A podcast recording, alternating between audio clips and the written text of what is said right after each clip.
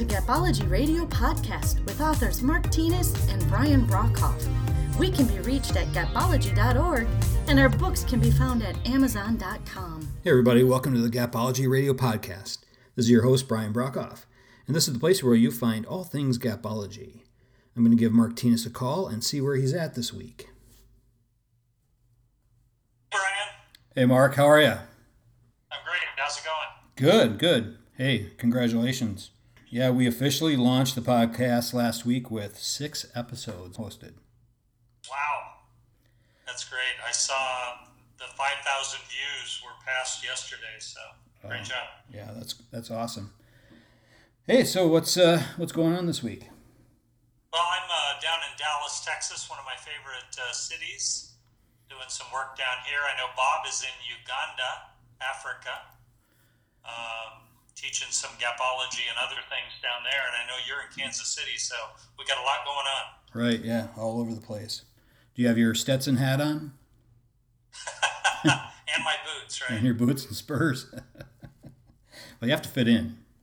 You got to visit Dallas more often. It's not like that anymore. What? It's very metropolitan. Okay, I'll have to check it out.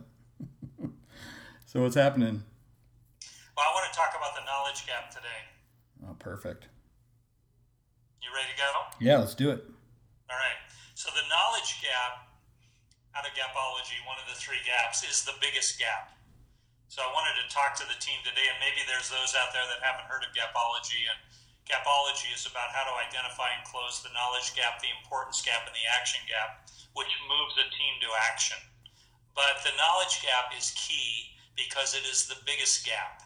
You can't just close the knowledge gap and get action, but it's the biggest gap. So you've got to overcome it. So we've learned so much about the knowledge gap uh, that I want to share. So the knowledge gap, if you're looking at a team, it's the what to do and how to do it, is the gap between knowing what to do and not knowing what to do. So you can picture that it is of great significance to someone who is intending to take action. They can't have knowledge gaps. So, gapology, as a refresher, was a study comparing the top 10% of performers with the bottom 10% of performers and sort of ignoring the middle 80%.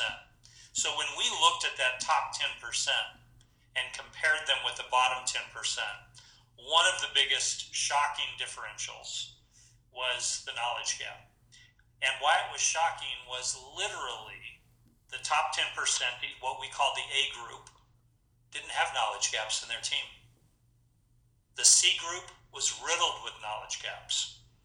We found in the A group the lowest level of associate often knowing more than the leaders in the C group. So the knowledge gap was this huge differentiator that really got us started down the road of gapology and understanding how to identify and close gaps. And, you know, one of the biggest things was that the A group, that top 10%, those leaders owned knowledge gaps. If there was a knowledge gap in their team, they took blame for it. It was their issue. And that's such that's such a fundamental key to knowledge gaps. Whose issue is it? Right, Brian? Right, yeah, who owns it? Who owns it? If your team doesn't know what to do or how to do it, is that their issue or yours as the leader? So what we found in the A group is they owned it. And because they owned it, the gaps disappeared. I mean, you, you'd have to hunt high and low for a knowledge gap in that A group. They'd seal them shut. And if, if you're uh, an individual contributor on a team, it's not that much different you know, look at yourself first off, close all of your knowledge gaps, and then work with those that you influence and those that you need to perform around you, whether they report to you or not, and help them close their knowledge gaps. And everything will get better. What do you think, Brian? Yeah, exactly. And and to that point, uh, it, those winning leaders, those are the ones who own their own knowledge gaps. So if if their bosses were delivering something that they weren't comfortable with, they own that and they really dived into it and figured it out how to um, how to overcome that. They leveraged their peers. They didn't just allow a knowledge gap within themselves. Yeah, that, that's that's key. So if you if you look if you stay right there for a minute and look at the behavior of the A group and the C group leaders in comparison as it relates to knowledge gaps. So we already said that the A group owned the knowledge gaps. In contrast, the C group we saw frequently would blame their team for knowledge gaps. Yeah, it right. was their fault. Yep.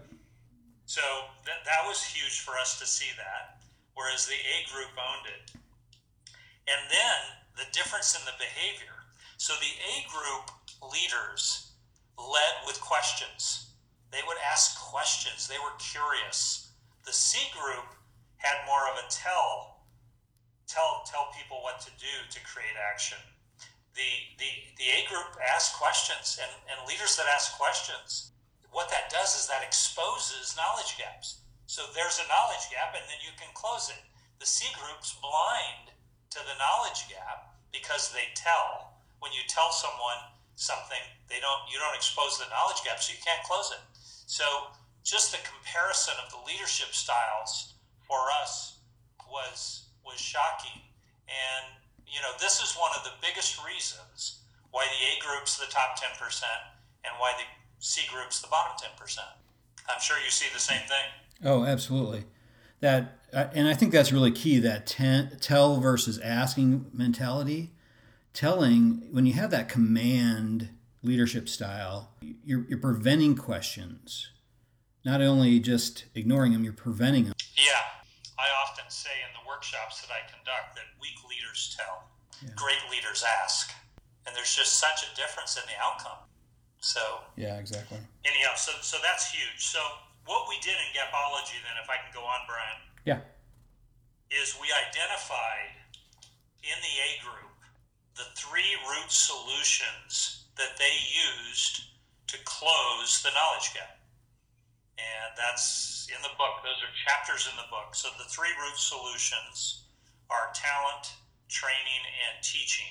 So briefly, uh, I want to walk the group through those three things because we found those three things again to be the key differentiators, and I want to make sure everybody understands those. So the first one I'll talk about is talent. So the the A group had a more talented team, and with a more talented team, higher skill level, in other words, there were less gaps automatically. So we said, okay, what's causing this? Uh, and, you know, we, we saw better hiring practices, better vetting processes, uh, but also just the leader's behavior around asking questions and immediately closing knowledge gaps helped develop the team. So the A group had a much better team than the C group. Uh, talent was a big differentiator. So never compromise on talent. Uh, when you've got someone who's growing and maturing and becoming more talented every day. Take a risk there. Always err on the side of talent. The skill level matters. So that was the first big aha. Any thoughts on that one, Brian? Yeah, no, I, I just saw this exact example happen where by bringing in someone who had talent, immediately started closing knowledge gaps within the team. And I think largely that was because of his transferable skills he had the skills and knowledge from previous roles, so he was immediately able to start closing knowledge gaps. Yeah. So so to simplify it, the higher the talent level of the team, the less gaps you have. The next one is uh, is training. So we found that the A group had a better trained team than the C group. That's rather obvious. I think everyone would imagine that that would be the case. However, within the A group, we found something amazing. We did a podcast on it. We call it the habit ladder. So we found that the A group leaders figured out how to get their team to habit level behaviors. Repetitive habit level behaviors create action. And uh, so we did a podcast on that. So listen to that one. Uh, we wrote about habit ladder in uh, in the knowledge gap piece of Gapology. So so read through that. The habit ladder type of mentality where you're bringing repetitive behaviors to habit level was absolutely evident in the A group, and you couldn't find it in the C group. It was a big differentiator. The other thing that, that occurs to me when I think about training is the leaders that tell don't value training. They just tell. So you do have to value training. You have to understand that habit level behavior is going to get you a consistency of execution that you can't get otherwise. So look at yourself, look in the mirror. Are you a leader that barks out direction? If so, you're not going to be the top performer. You've got to change. You got to ask more questions. You got to value training, and you've got to learn this habit ladder. And it's key in, in training people. If your training does not equal the habit ladder, it's not good enough. Hey, Mark. Yeah, yeah, one thing too that I'm thinking on, on this thing, you know, because you mentioned that uh, you know barking orders isn't going to get you there. You have to ask questions and that type of thing. So it, it, you know, I started looking at the knowledge gap. So the knowledge gap is really the what and the how. So does the team know what to do? Do they know how to do it? So so really, we're talking about knowledge and skills.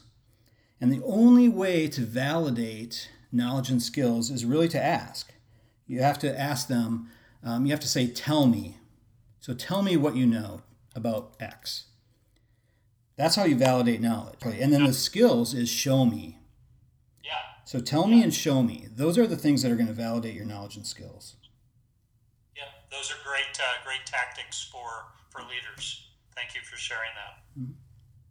Lastly, um, and another chapter on a gapology, another root solution here, the final one under the knowledge gap is teaching. So we found that the A leaders were teachers and the C leaders who were failing were not.